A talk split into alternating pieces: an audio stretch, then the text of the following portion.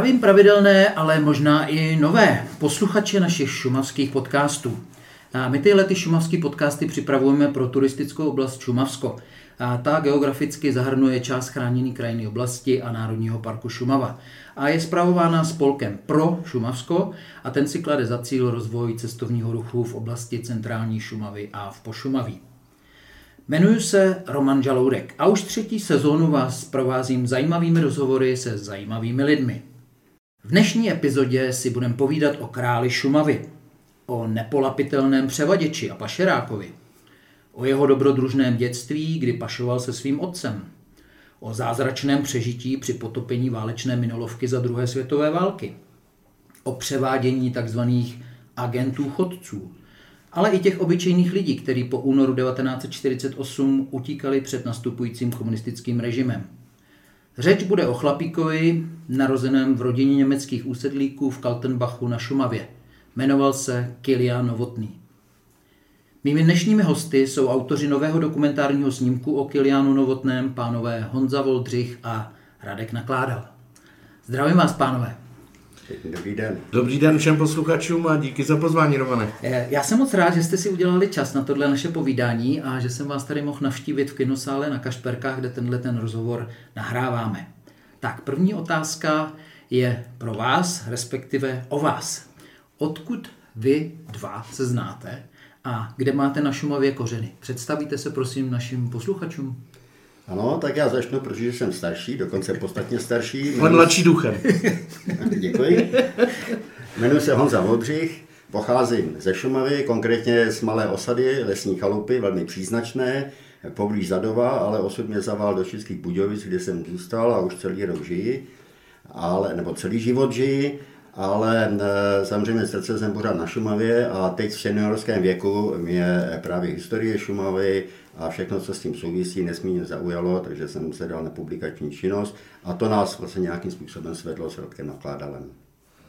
Já jsem se jinak eh, narodil na Chodsku, takže, jak já s oblibou říkám, jsem z poloviny chod a z té druhé poloviny jsem potom šumavák, ale jsem Šumavá, kterýmu se srdce rozvinulo až v Kašperských horách díky setkání s takovými lidmi, jako je Honza Voldřich, jako byl Emil Kincel, eh, kteří jsou v podstatě takovými mými učiteli a učí mě vlastně poznávat Šumavu, protože jak Emil Kincel vždycky říkal, Šumavu poznáváš celý život. Eh, vlastně tady v Kašperských horách jsem moc rád, že jsme se setkali tady v kině, protože kino je tady pro mě srdcovou záležitostí v rámci mojí práce kulturního referenta v Kašperských horách, eh, kde se snažím pochopitelně eh, tohle město kulturně co nejvíce rozvíjet pro obyvatele a návštěvníky, eh, kteří potom zde mohou i v kině prožívat zážitky v rámci filmů. Kilian Novotný. Možná, že někteří naši posluchači tohle jméno znají, a někteří možná vědí něco málo o jeho životě, ale já přesto požádám e, jednoho z vás, jestli můžu, e, o nějaký stručný životopis Kiliana Novotního, prosím. E, tak Kilian Novotný, říká se o něm, že je to král Šumavy, spíš možná je to jeden z králů Šumavy, i když ortodoxní jak se milovníci těchto příběhů tvrdí, že Kilian Novotný je ten správný král, to bych nechtěl spekulovat, ale v každém případě eh, je velmi významnou osobností, která eh, při převádění skutečně hrála svoji velmi významnou roli. Kilian Novotný se narodil do početné rodiny, má český původ, jeho matka byla Češka, pocházející ze Stažska, narodil se Josefu Novotnému, a e, jeho mamince Terezie Novotné. No. Narodil se v roce 1905 a vlastně prožil celý svůj život v Kaltenbachu, nyní nově označené no, osadě nebo obci, která se jmenuje Nové Hutě. A v roce 1935 se oženil, žil v domě rodičů své manželky, v Kaltenbachu číslo popisné 35, tohle ten dům už neexistuje a to číslo má úplně jiná, jiný objekt v rámci Nových hutí. Tam bychom mohli doplnit ještě, že eh, my jsme vlastně v rámci dokumentu stáli přímo u toho domu, kde eh, Kilian Novotný vlastně se narodil a ten dům už vypadá trošku jinak, ale nicméně byli jsme přímo na tom místě, kde eh, Kilian vlastně žil. Ano a v tom dokumentu se podařilo Radkovi sehnat historický snímek, jak ten objekt vypadal asi dříve a samozřejmě pak je tam ten současný stav. Ten dům skutečně ještě stále stojí a je využíván k rekreačním účelům.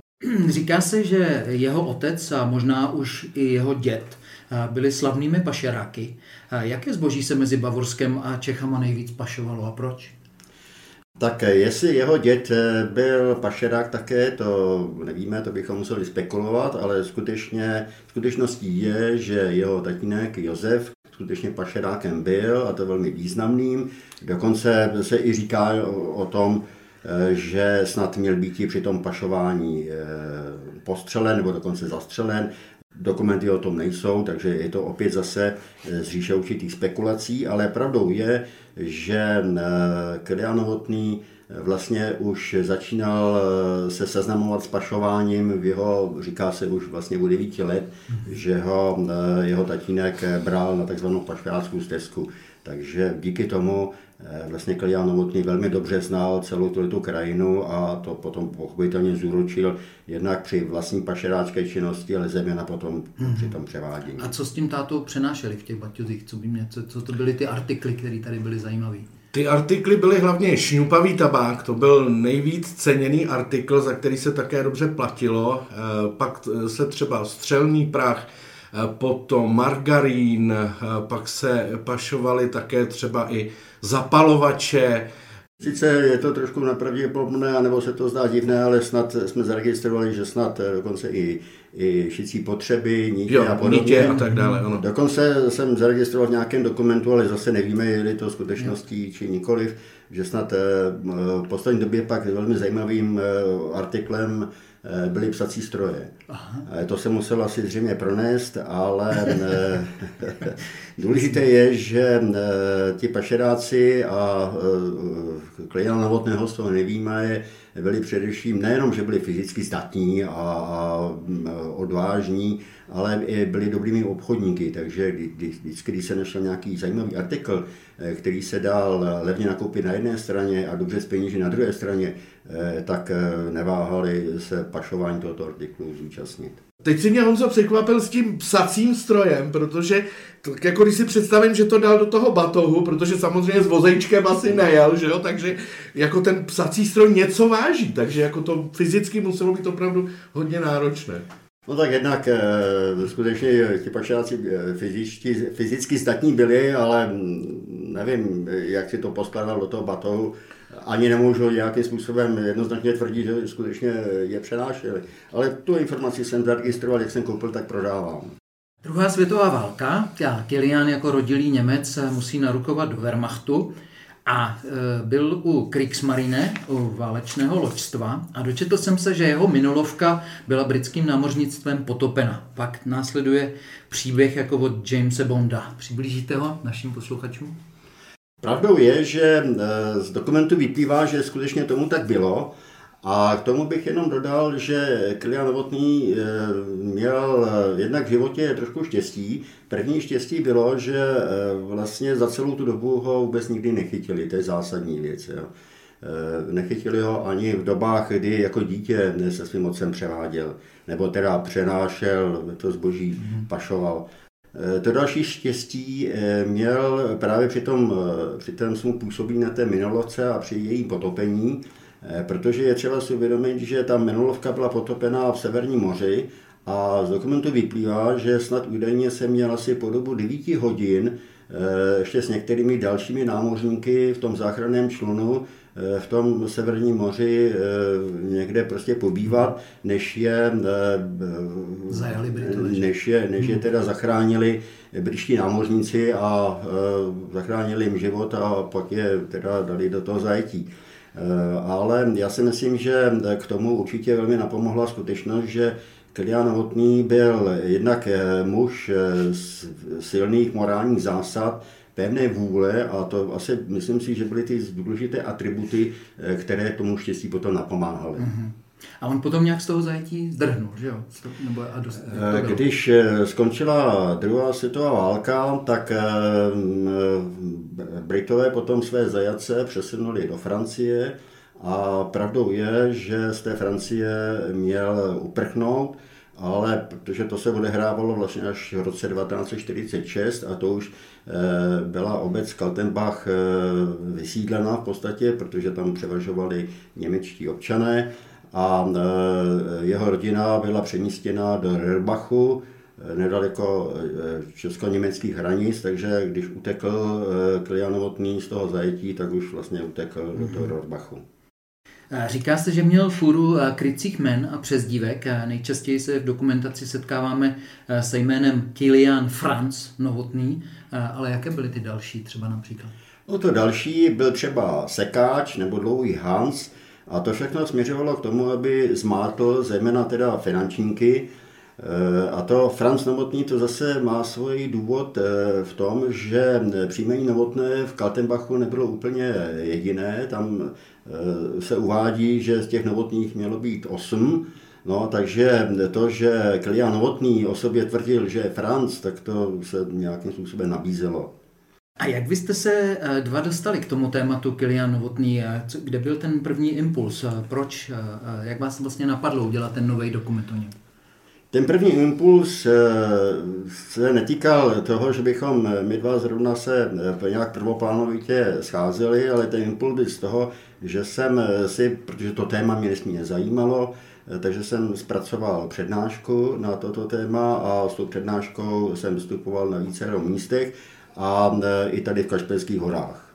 No a právě to naše setkání, když za mnou Honza přišel, tak bylo osudové pro nás, protože já v tu dobu vlastně jsem se vždycky zajímal o převaděče, o lidi, kteří vlastně pomáhali Eh, těm, kteří stoužili eh, se dostat na svobodu. Eh, několikrát jsem přečetl knihu pana Hracha Hranici přicházejte o půlnoci, takže jsem tím tématem zrovna v tom období docela žil a Honza se najednou objevil a přišel s Kiliánem Novotným, takže to pochopitelně mě natolik zavolalo, že jsem si říkal, že by bylo třeba tu přednášku něčím oživit a protože jsem v té době už pracoval na několika videopozvánkách z Kašperských hor, tak jsem se rozhodl, že prostě natočím svůj první dokument Eh, který bude o něco delší než ty videopozvánky a že vlastně to zpracujeme jako eh, takové, řekl bych, osvěžení v rámci celé té mhm. Honzovo přednášky tady v Kašperských horách. Hmm. No to je pro mě do určitý míry možná novinka, protože s tím plánem natočení dokumentu, o tom já jsem vůbec informován nebyl.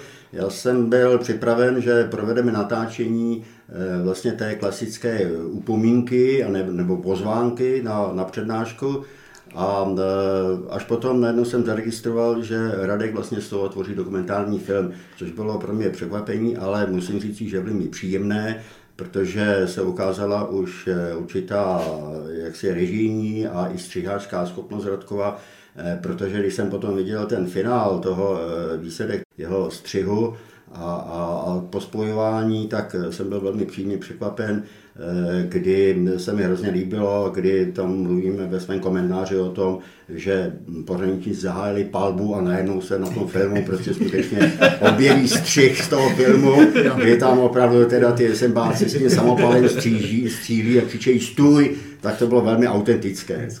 My jsme měli ještě, doplním pozičního herce, nevím, jestli je to správný terminus technicus, ale eh, to vlastně byl člověk, kterého jsem v hospodě eh, setkal se s ním, eh, bývalý vlastně správce Šumavského muzea Tonda Pfeiffer, kterému jsem nabídl, jestli se nechtěl zahrát vlastně krále Šumavy. S tím mě nejdříve poslal do určitých míst, ale po čtvrtém pivě už byl svolný, když se dozvěděl, že navíc nemusí mluvit, že vlastně on bude pouze jenom se tam pohybovat jako postava novodobého Kiliána. Od té doby už mu neříkáme Tonda, ale Kilián. No musím říct, že eh, se opravdu Kilián teda vžil do role Kiliána eh, tak silně, že eh, to vlastně diváci všichni uvidí krásně na tom při zhlédnutí toho, toho dokumentárního filmu. Říká se, že Kilian tvrdil, že překročil hranici 2000krát. Někde jsem dokonce našel i takový výpočet některý, nějakého nevěřícího Tomáše, eh, kde ten vlastně spočítal, že on pašoval a převáděl po dobu 20 let, krát 52 týdnů, a to je zhruba tisíc a kdyby chodil každý týden jednou, ale Říká se, že on nechodil jo, každý týden, zase některý týdny chodil třeba třikrát. Takže kdybychom to takhle spočítali a řekli, že překročení tam a zpátky jsou vlastně jako dva, tak by to snad i jako vycházelo. Co si o tom myslíte? No, asi nemá cenu spekulovat. Tenhle ten údaj 2000 krát, že měl přejít státní hranici, tak lze určitě předpokládat, že to bylo za celou dobu jeho pašerácké éry, od doby jeho dětství až eh, do jeho vlastně posledního převodu. Ale to není žádný eh, nějaký výmysl nebo nějaký spekulativní výpočet nebo výsledek spekulativní výpočtu. To je údaj, který eh, se běžně teda teď používá, ale jednoznačně vyplývá z výslechového protokolu začeného Rudolfa, Voldři, eh, Rudolfa Veselého, pořád do toho pletu toho příjmení Voldřich, jakmile to začíná Včkem.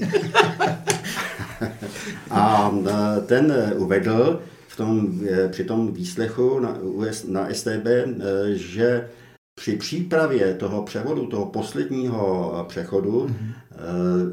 kdy Rudolf Veselý vlastně po Klianovi chtěl, aby pro všechny případy Eh, mu půjčil kompas, který on občas někdy půjčovával, eh, a Kilian Novotný to odmítl s tím, se slovy, že nejlepší kompas je on. Že mhm. právě tenhle ten přechod, který plánují, že je dvoutisící. Odtud se vzal ten údaj, mhm. že přešel hranici dvoutisíckrát. knize Návrat krále Šumavy, což je vlastně životopis dalšího slavného převaděče eh, Josefa Hasila, se píše, a teďka budu citovat, uvozovky. Když se v roce 1959 dostává do československých biografů propagandistický film Král Šumavy, ve všech šumavských kinech se zvedne bouře nevole. Tak to přece nebylo. Po letech tento film Josef závorce Hasil zhlédne, směje se, samé nesmysly. Přes bažiny nikdo nepřecházel, ani Franz Novotný, řečený Kilian, kterým filmařům údajně posloužil jako předobraz. To by byla přece sebevražda. Konec uvozovek.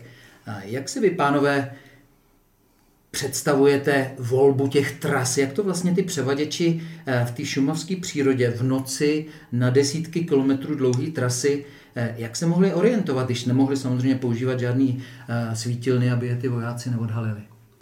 No tak je třeba si zejména připomenout skutečnost, že se tohle odehrávalo před mnoho desetiletími, to znamená někdy v těch letech krátce po válce, za prvé nebyl tak výrazný světel, světelný smog, jako je nyní.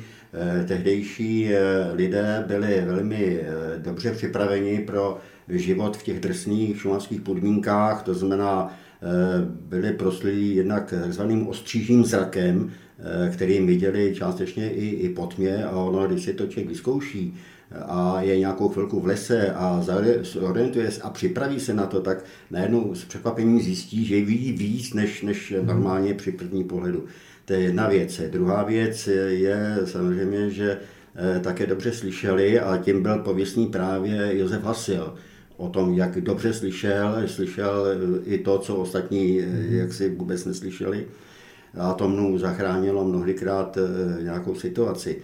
No a úplně v neposlední řadě tam hrála velkou roli eh, dobrá znalost toho terénu, eh, přesně ty cesty, takže věděl, kudy chodí, měli to toliká prošlapané eh, i za dne samozřejmě, takže věděl, kam šlape a takže nebyl překvapen. A možná, že použili i třeba techniku, na kterou já si vzpomínám ve svém množství šumavském, teda když jsem šel třeba z hospody domů, lesem po tmě, takže abych nezakop, tak jsem se díval nahoru mezi průsek a, a jenom jsem vysoce zvedal nohy. Tak jestli tuhle techniku používali, taky to nevím, ale já jsem to používal.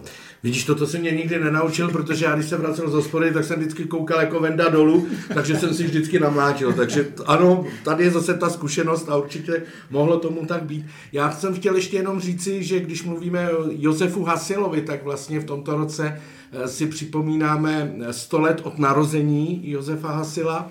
A Josef Hasil samotný vlastně eh, působil v té oblasti Prachatická.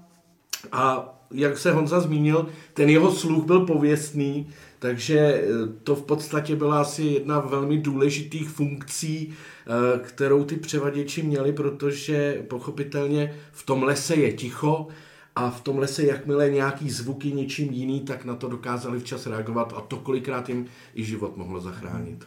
Radko, když jsem mluvil o tom, že jsme, že jsme si připomněli z té výročí narození Josefa Hasila, tak je třeba připomenout, že dneska to natáčíme 9. února. února a to výročí bylo včera, jestli se Ano, ano včera bylo. Včera bylo. Tak, teď si poslechneme krátkou ukázku z toho zmiňovaného Kachyňova propagandistického filmu Král Šumavy. Ten třetí běžel k močáru. Přes bahno nemůže, tak mě bylo jasný, že neuteče. No, hlavně, že ti neutek. Víš, Vašku, pořád ti říkám, že tu někde musí být kanál. Nesmysl, Josef. Přes močál nikdo neprojde. Pamatuj si, jestli tudyhle žáčkovi někdo utek, tak to mohl být jedině Kilian. Kdo? Král Šumavy, mladíku. Starý a slavný pašerák. A moje otázka, co to je ten kanál, co tím ta armáda označovala a jestli můžete posluchačům potom nastínit, kudy vedla ta Kilianova oblíbená cesta k hranici, ten kanál 54.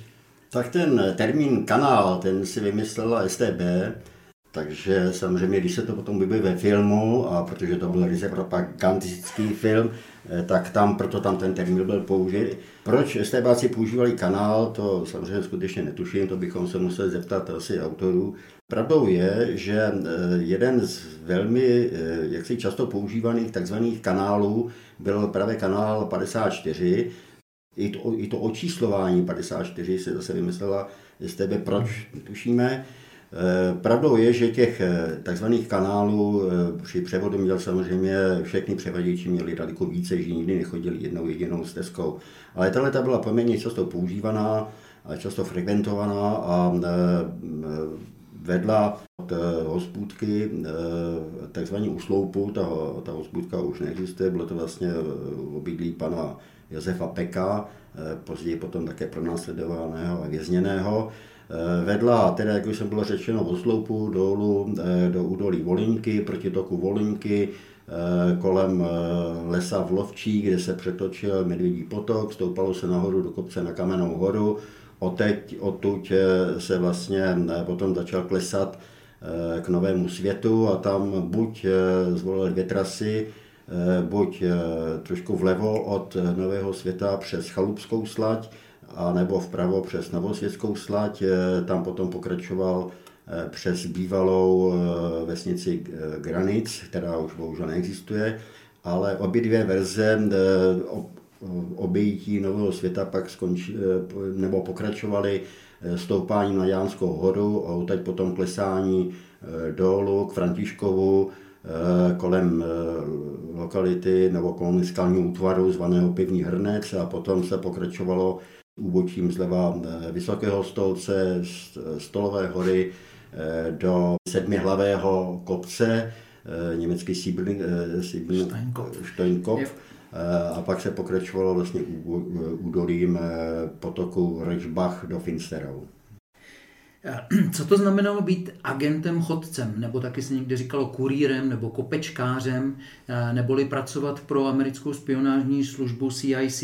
A co to vlastně bylo CIC? Co ta CIC sledovala a proč si po válce najímala lidi, jako byl Kellyan Novotný? Americká CIC vlastně byla organizace, spravodajská organizace, která byla založena v roce 41 až 42 a jejím vlastním prvotním úkolem Eh, bylo chránit americkou armádu před infiltrací německých agentů. Eh, po válce se to samozřejmě změnilo a eh, americká CIC potom hlavně školila agenty v sovětském bloku před tuše určité hrozby třetí světové války. Mezi těmi agenty bylo samozřejmě hodně Čechů, kteří právě se dostali do těch sběrných táborů a oni eh, vlastně eh, měli možnost, eh, potom jejich touha byla pochopitelně se dostat do Ameriky a ta spolupráce s tou americkou CIC, pokud byla plodná, tak oni mohli potom vlastně na základě toho dostat i povolení se dostat potom do Ameriky. Ti agenti chodci, ono ten název vyplývá z toho, že samozřejmě agenti chodci, tak jim říkali ve směs agenti STB, tenhle název používali hlavně oni, ale oni mezi sebou spíše se označovali jako kurýři, to znamená ti, kteří vlastně přinášeli zprávy, převáděli potom zpětně vlastně ti, kteří chtěli ven a zároveň také zase ty zprávy přinášeli z Československa zpátky do, do těch táborů. Já potvrzuji Radková slova, protože já hodně pracuji s dokumenty, zejména třeba i dokumenty z Ústavu pro studium totalitního režimu a tam se setkal s označením právě těchto tzv. agentů chodců právě spíš častěji a odborněji jako kulíři, takže tam se spíš mluví skutečně o kulíři. Jo.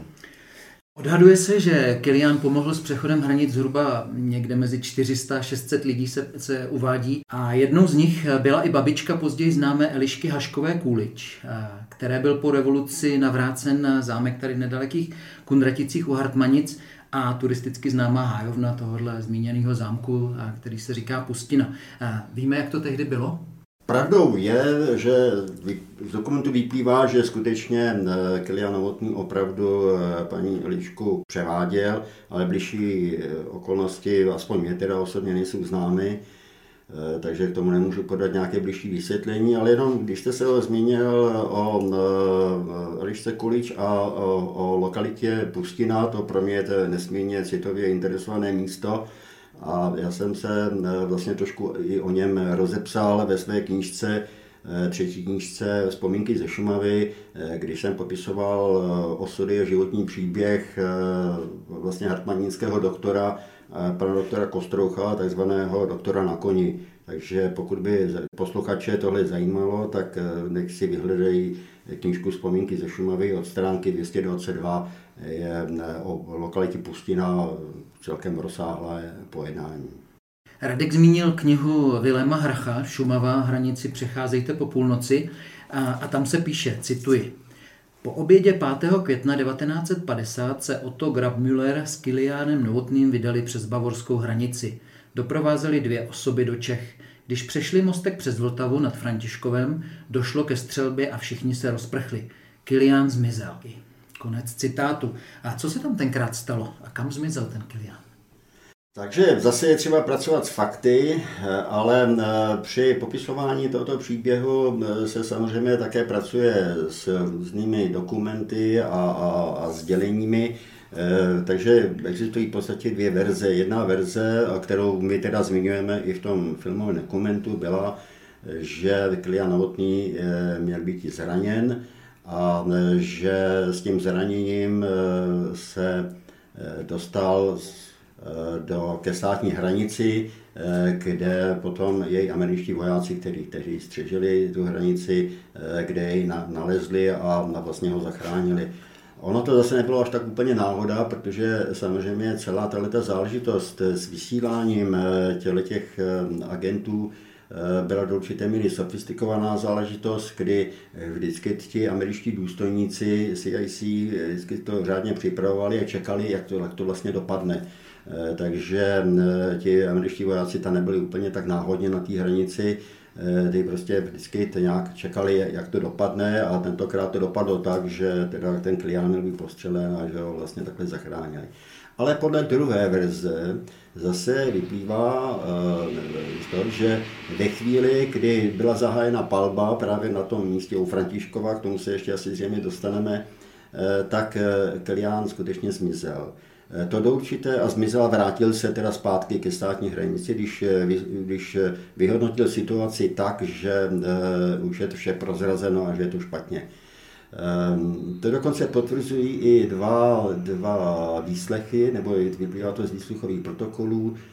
Z jednoho protokolu Rudolfa Veselého, ten přímo popisuje, že skutečně, když došlo eh, k této střelbě, tak najednou Kilian zmizel, nikdo neví kam, a zbyli vlastně on se svým dalším průvodcem a o to Grabmillerem, což byl teda jednak kamarád Kiliana Novotného a vlastně mu pomáhal často při jeho převodech. No a tou další osobou byl potom Bohuslav Beneš, bývalý příslušník SMB, dokonce STB, Eh, který eh, potom bohužel byl popraven. Takže ten ve své výpovědi rovněž tvrdí, že zase, když byla zahájena ta palba, tak Kalian zmizel. Ta výpověď, ta je nesmírně silná a emotivní, neboť já jsem se to dozvěděl o tohletom výpovědi od Zdeňka Beneše, synovce toho popraveného Bohuslava Beneše.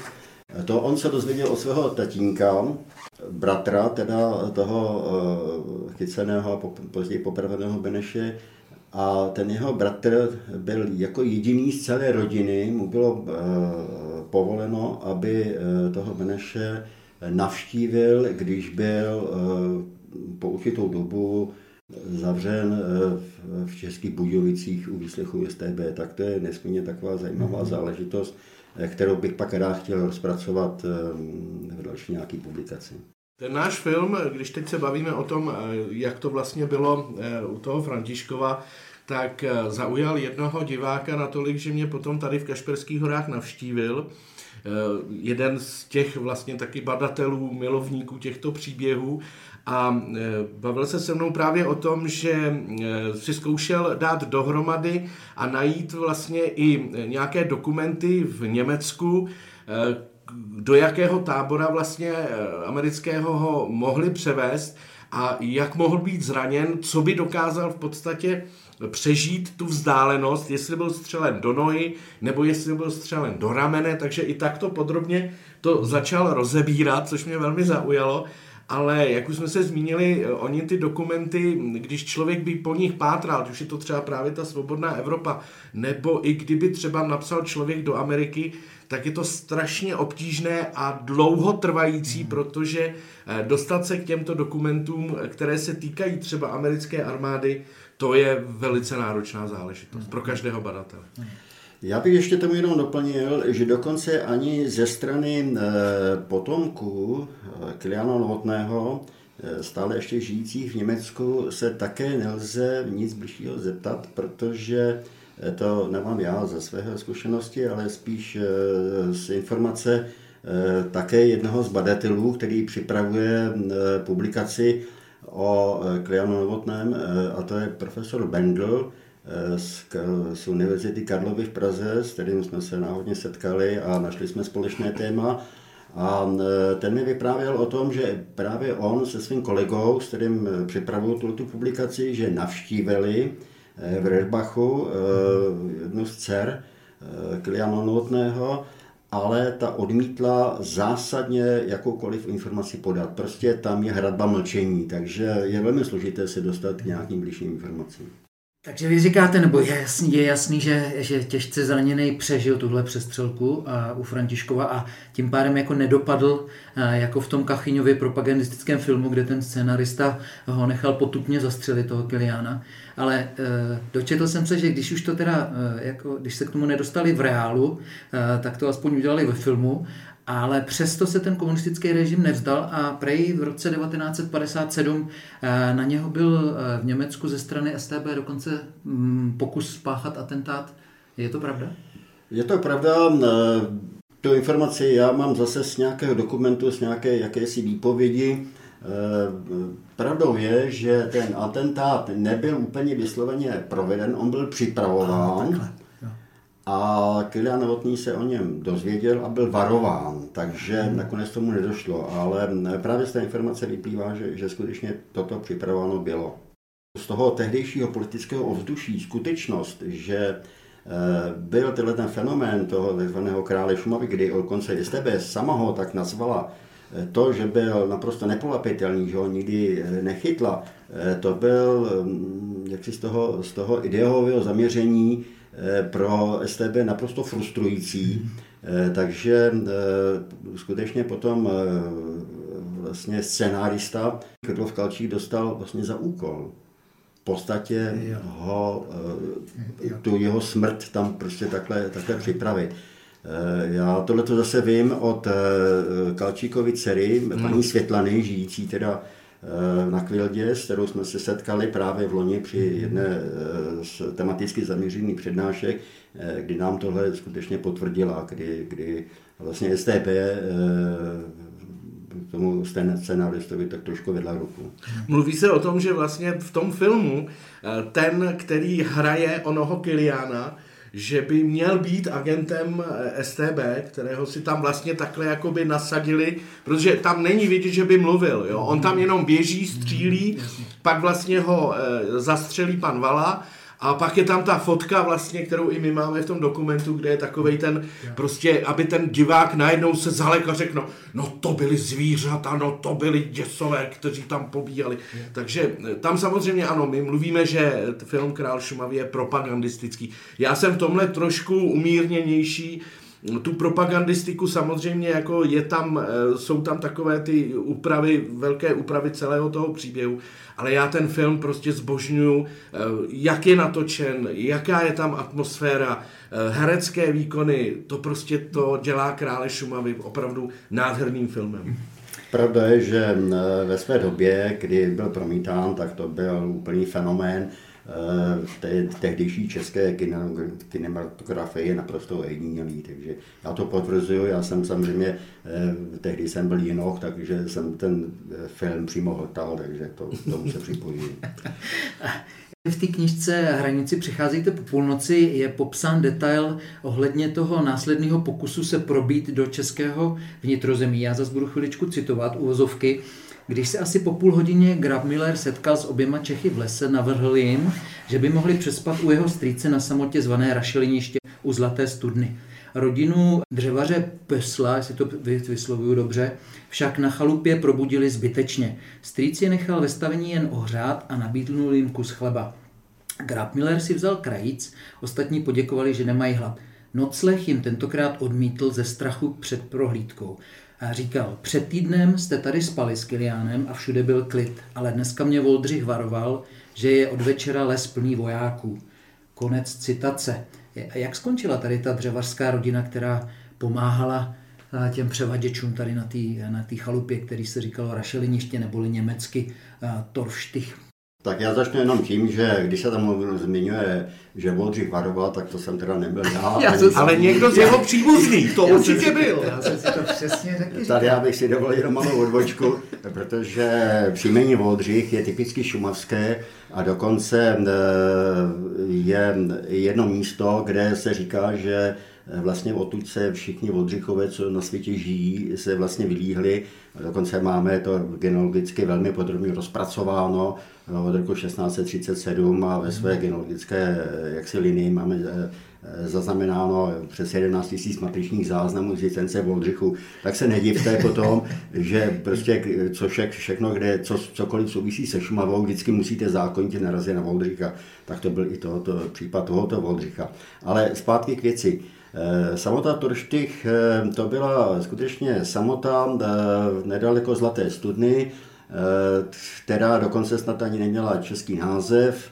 Eh, tam opravdu skutečně bydlel eh, Němec, eh, který byl dřevorubec a, a těžil borky a protože ne všichni Němci po roce 46 byli vysídleni, protože také někteří tam museli zůstat a pracovat, mm-hmm. takže zrovna to byl případ toho Josefa Pézla, ten mm-hmm. Pézl se to vyslovuje, místní a vlastně i zadováci mu to, to zkomolení říkali Pojsl, a ten skutečně tam žil a e, pravdou je, že e, ta noc z 5. na 6.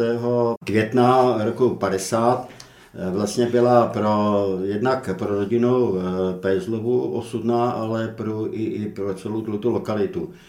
Protože celá rodina byla samozřejmě začena, pan Pézl byl souzen a odsouzen k desetiletům vězení, Eh, a z toho si minimálně půlku odseděl, eh, než eh, potom byl amnestován a jeho manželka se svojí matkou potom byly přesídleny do takzvaného Bílého domu na Studeném potoce pod Novými Hutěmi. Teď je tam penzion mezi lesy. Z STB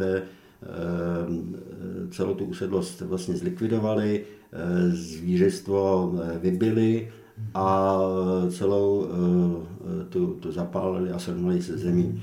A skutečnost, pravdou je, že je to teď v tu chvíli jaksi v lokalitě Národního parku, ale pochopitelně mě to nedalo, abych se tam jako nepodíval vlastně v loni, v loni nikdy před Vánoci a e, pravdou je, že to samozřejmě teď je naprosto srovnané se zemí, akorát e, tam jsou určité prostě hromady kamení, které naznačují, že tam kdysi jakási usedlost byla a pár nějakých artefaktů, jako nějaké staré hrnce, to svědčící o tom, že tam kdysi asi prostě nějaké bydlí bylo. Takže to bohužel, e, tato záležitost vedla k zániku této nesmírně zajímavé lokality. Dočetl jsem se, že Rádio Svobodná Evropa natočilo s Kilianem několik rozhovorů. Eh, napadlo mě, jestli by nebylo super se k takovýmhle historickým záznamům z archivu Radio Free Europe eh, dostat. Eh, neskontaktujete je? Bylo, my chceme zavolat do Radio Free Europe, jestli by nám to nemohli poslat MP4 do, do počítače.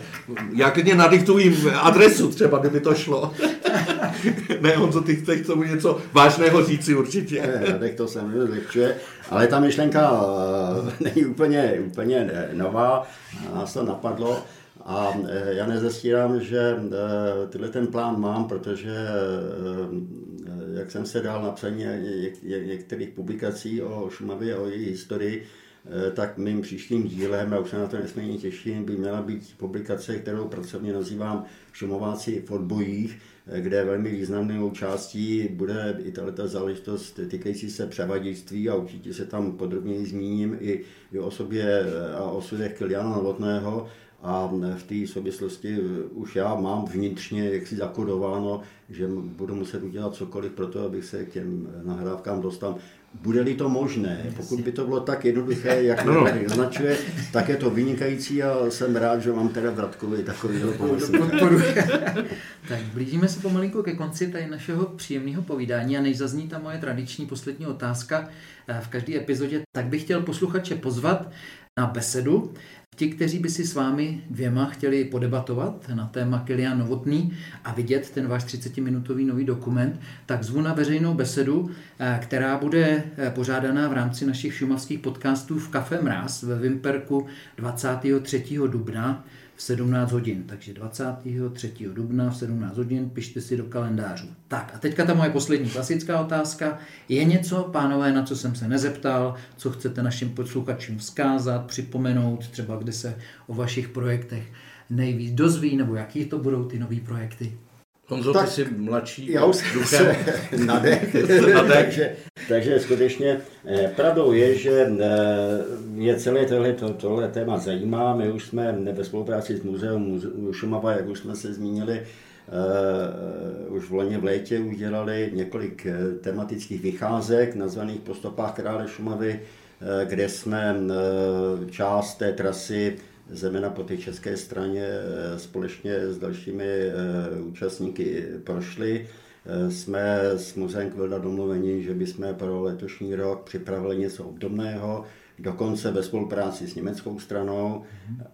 Kdyby jsme chtěli start udělat někde v té německé části, tak to určitě bude zajímavé, jenom musíme to vymyslet tak, aby to bylo zvládnutelné, protože ne všichni účastníci této vycházky jsou natolik fyzicky zdatní, jako byli právě převaděči a zejména Klián Novotný, takže musíme to naplánovat tak, aby to bylo jaksi zvládnutelné, aby jsme se vešli do nějakých 15 kilometrů třeba a aby eh, to všechno prostě dopadlo dobře a nikdo nebyl za prvé schvácen, ale hlavně by nepřišel třeba k úrazu.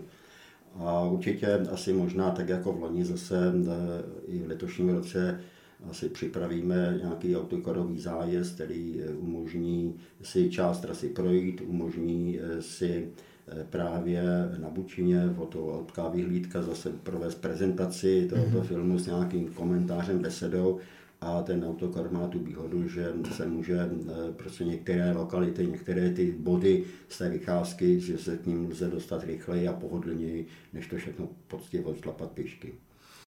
Chtěl jsem se zeptat, eh, nemáme třeba nějaký ještě webový, webový, webový rozhraní, webovou stránku, kterou bychom posluchače poslali? Eh, tak pokud jde o mne, o teda Jana Voldřicha, tak já skutečně mám vlastní web, kde prezentuji eh, jednak svoje zážitky z cest zahraničních, velmi častých, kde podávám informaci i o svých publikacích, kde publikuji některé články týkající se Šumavy. A ten web, pokud by to posluchače skutečně zajímalo, tak si prosím pište jvoldrich.wordpress.com Je třeba říci, že to WordPress se píše s dvojitém V a dvě s wordpress.com. Bezva. A Radku, ty pošleš naše posluchače na nějaký web eh, Městského kulturního střediska, nebo?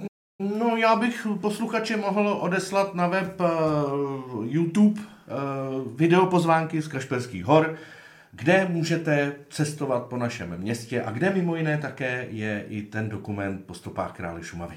A když už budete na tom YouTube, tak se prosím pěkně podívejte na videopozvánku. Dvoudílnou Odisea soudního sluhy, která je natočena díky Honzovi Vodřichovi, eh, který výborně zmapoval slavný román Karla Klostermana eh, Odisea soudního sluhy Mastílka. No, body bych to přesně nezmapoval, eh, když údajně, pokud by to totiž nebyla fikce, celý ten příběh Odisea soudního sluhy, tak kdyby ten hledaný Josef Voldřich, o němž teda je tam hmm. zmínka, tak kdyby, kdyby to nebyla fikce, tak jí mohli být i můj praděda Dominik Volři, který v té době, kdy se ten příběh odehrával, tam skutečně na té konkrétní chalupě žil. No a jinak, ještě si se ptal na ty nové naše projekty, tak my samozřejmě bychom rádi pokračovali v těchto dokumentech, protože Honza je obrovská studnice informací. Mimo jiné v současné době se zajímá o křížky, které jsou vlastně tady v okolí a rádi bychom udělali dokument, který se bude týkat třetího odboje, zajímavé osobnosti, která působila vlastně v okolí Kašperských hor, v okolí Stachů. Takže eh, o těchto lidech bychom rádi zase něco natočili, tak aby v podstatě jsme mohli divákům a milovníkům Šumavy zase něco zajímavého nabídnout. Jo, Honzo? Ano, je to tak. Nějak se přihodilo, že prostě dva lidé, kteří by se normálně neměli šanci vůbec potkat, tak se jsme zjistili, že máme určité mm, nějaké prvky společné a zájem společný a že jsme schopni se dobře doplňovat, takže už se těším, co všechno společně vymyslíme. Tak jo, tak eh, já vám, Honzo Radku, děkuji za váš čas. Ať se vám osobně i vašim rodinám, blízkým eh, v celém roce 24 daří. Je zdar vašim dalším projektům. Možná, že se eh, vlastně neslyšíme naposledy. Loučíme se s posluchači šumavských podcastů. Já se těším na slyšenou u příštího podcastu a díky, že jste s námi. My moc děkujeme za pozvání a zdravíme všechny posluchače. Ať je krásná Šumava. Já se samozřejmě připojuji a přeji vše dobré.